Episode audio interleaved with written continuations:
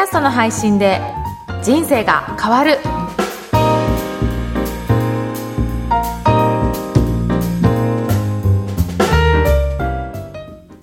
こんにちは、小ラボの岡田です。こんにちは上田です岡田さん2020年になりましたねそうですね。ねはい本年もどうぞよろしくお願いしますよろしくお願いしますーの。皆さんもどうぞこの1年よろしくお願いいたしますということではい。2020年初回のテーマ何にしましょうか？そうですね。あのー年末の回では、はい。2019年うん。のどんなポッドキャスト番組人気だったかというふうなはい。ものを選んだんですけど、今回、えー年明け1回目ということで、ちょっと今後の将来の話もしてみようかなと思いまして、はい、えーラジオの未来ということで、うん。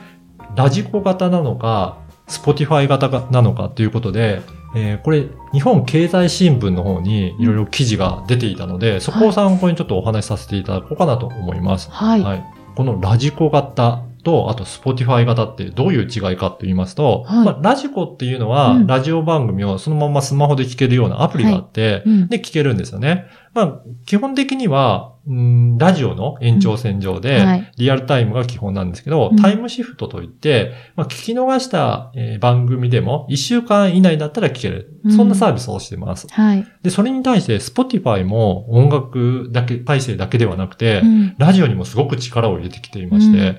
今いろんなところに投資をして、はい。ポッドキャストもこの Spotify から聞けるようになっているんですね。うんうんで、最近音楽再生のいろんなアプリあると思うんですけど、はい。えっ、と、気分によって曲を選んだりとか、こういうシチュエーションでとかって、そういうので曲を選ん、自動的に選んでくれるサービスがあると思うんですが、その中にこういったラジオも含まれてくるようになってきてるんですうんね。はい。あなたにはこういったラジオ番組いいんじゃないですかっていうことを、うんうんこの AI の時代なので、はい AI がおすすめして、うんその方に合ったようなはい。番組を進めてくれるっていうところが特徴的ですよね。はい。うん。そうなってくると、まあ今こんな気分だからっていうので、うんいろんなラジオ局も選んでいただけるっていうような。はいで、その中にポッドキャストがあったりとか、うん Spotify オリジナルの番組があったりとかする。そういったことが、もうこれからは出てくるんじゃないかという、そんな記事ですうね。ん、なるほど。あの、うんラジコ型という、いわゆるこう、ラジオを、あ、あれ聞き逃しちゃったから、うんもう一回聞いてみようとかっていう、はいその自分で選択して、あの、ダイレクトにその番組にアクセスする方法のラジコ型っていうものか、えっと、 Spotify 型って言って、その、偶然に、あの、はい機械が、あなた今までこういう番組聞いてたから、こういうの好きなんじゃないかっていうふうに、あの、 Spotify 側が、あの、提案してくれるというか。その、はいその人の、あの、好きなものを考えて提案してくれる形か、はいその、偶然の出会いを、あの、楽しむのっていう、うん Spotify 型かっていうのを、この二つに、どちらに分かれていくかっていう話が書いてあるってことですね。そうですね。はい。どんな感じになるんだろこれからの未来は、うんそういうふうに気分的に、まあどういうかなって、そういうので選んで、うんいろんな人の話がどんどんどんどん入ってくるっていうことなので、うんなんか新しい、えーラジオの形にもなってくるのかなっていうのがあるので、うんちょっと未来も楽しみだなっていうふうな感じがしますよね。で、そんな中に自分の番組が含まれて、うん偶然そういったうん必要な人に届いていくって言ってすごいことですよね。う。そうですね。だから、探しに来てもらうんでのではなくて、うんこちらからその必要としているところに自動的にうん、ラジオのポッドキャスト番組が届いていくっていうのも、うんすごい世界になってきたなと思いますので、はい。ぜひ皆さんもラジオ、この音声番組を持って、うんいろんな方に届くようにしていくといいのかなというふうに思っていますね。うなんかもともとラジオって、そのいろんな DJ さんが話をして、そこにか、あの、いろんなリクエストもあって曲が流れてっていう、そのはい。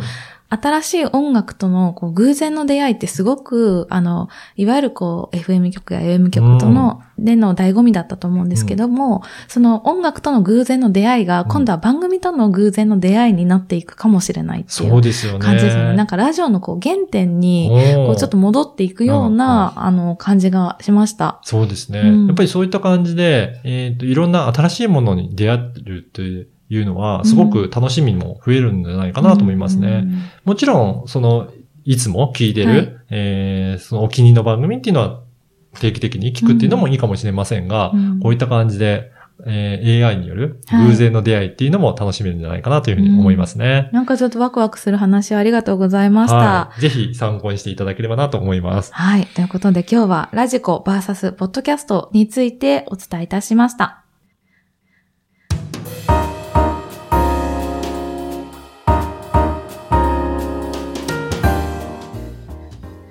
続いてはおすすめのポッドキャストのコーナーです。今回ご紹介する番組は何でしょうか？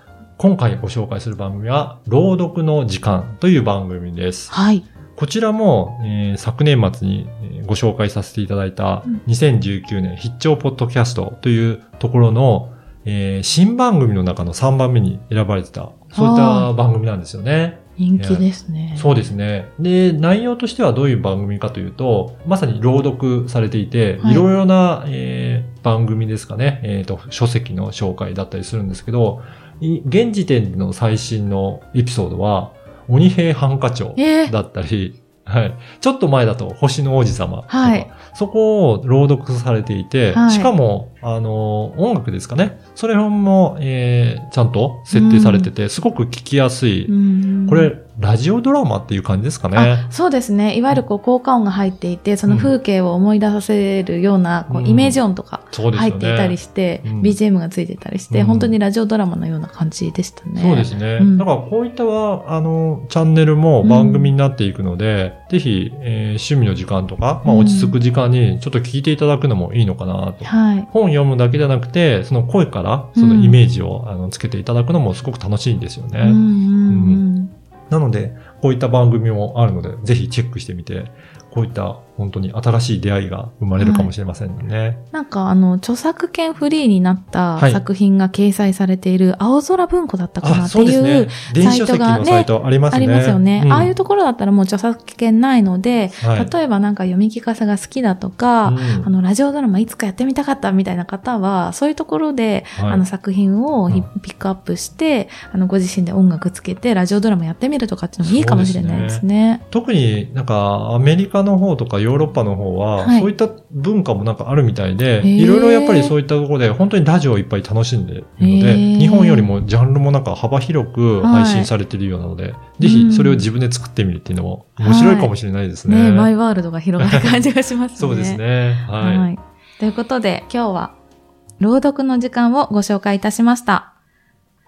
この番組のご感想、ご質問はツイッターでも受け付けています。ハッシュタグ、ポッドキャスト人生でツイートをお願いいたします。ということで、岡田さんありがとうございました。ありがとうございました。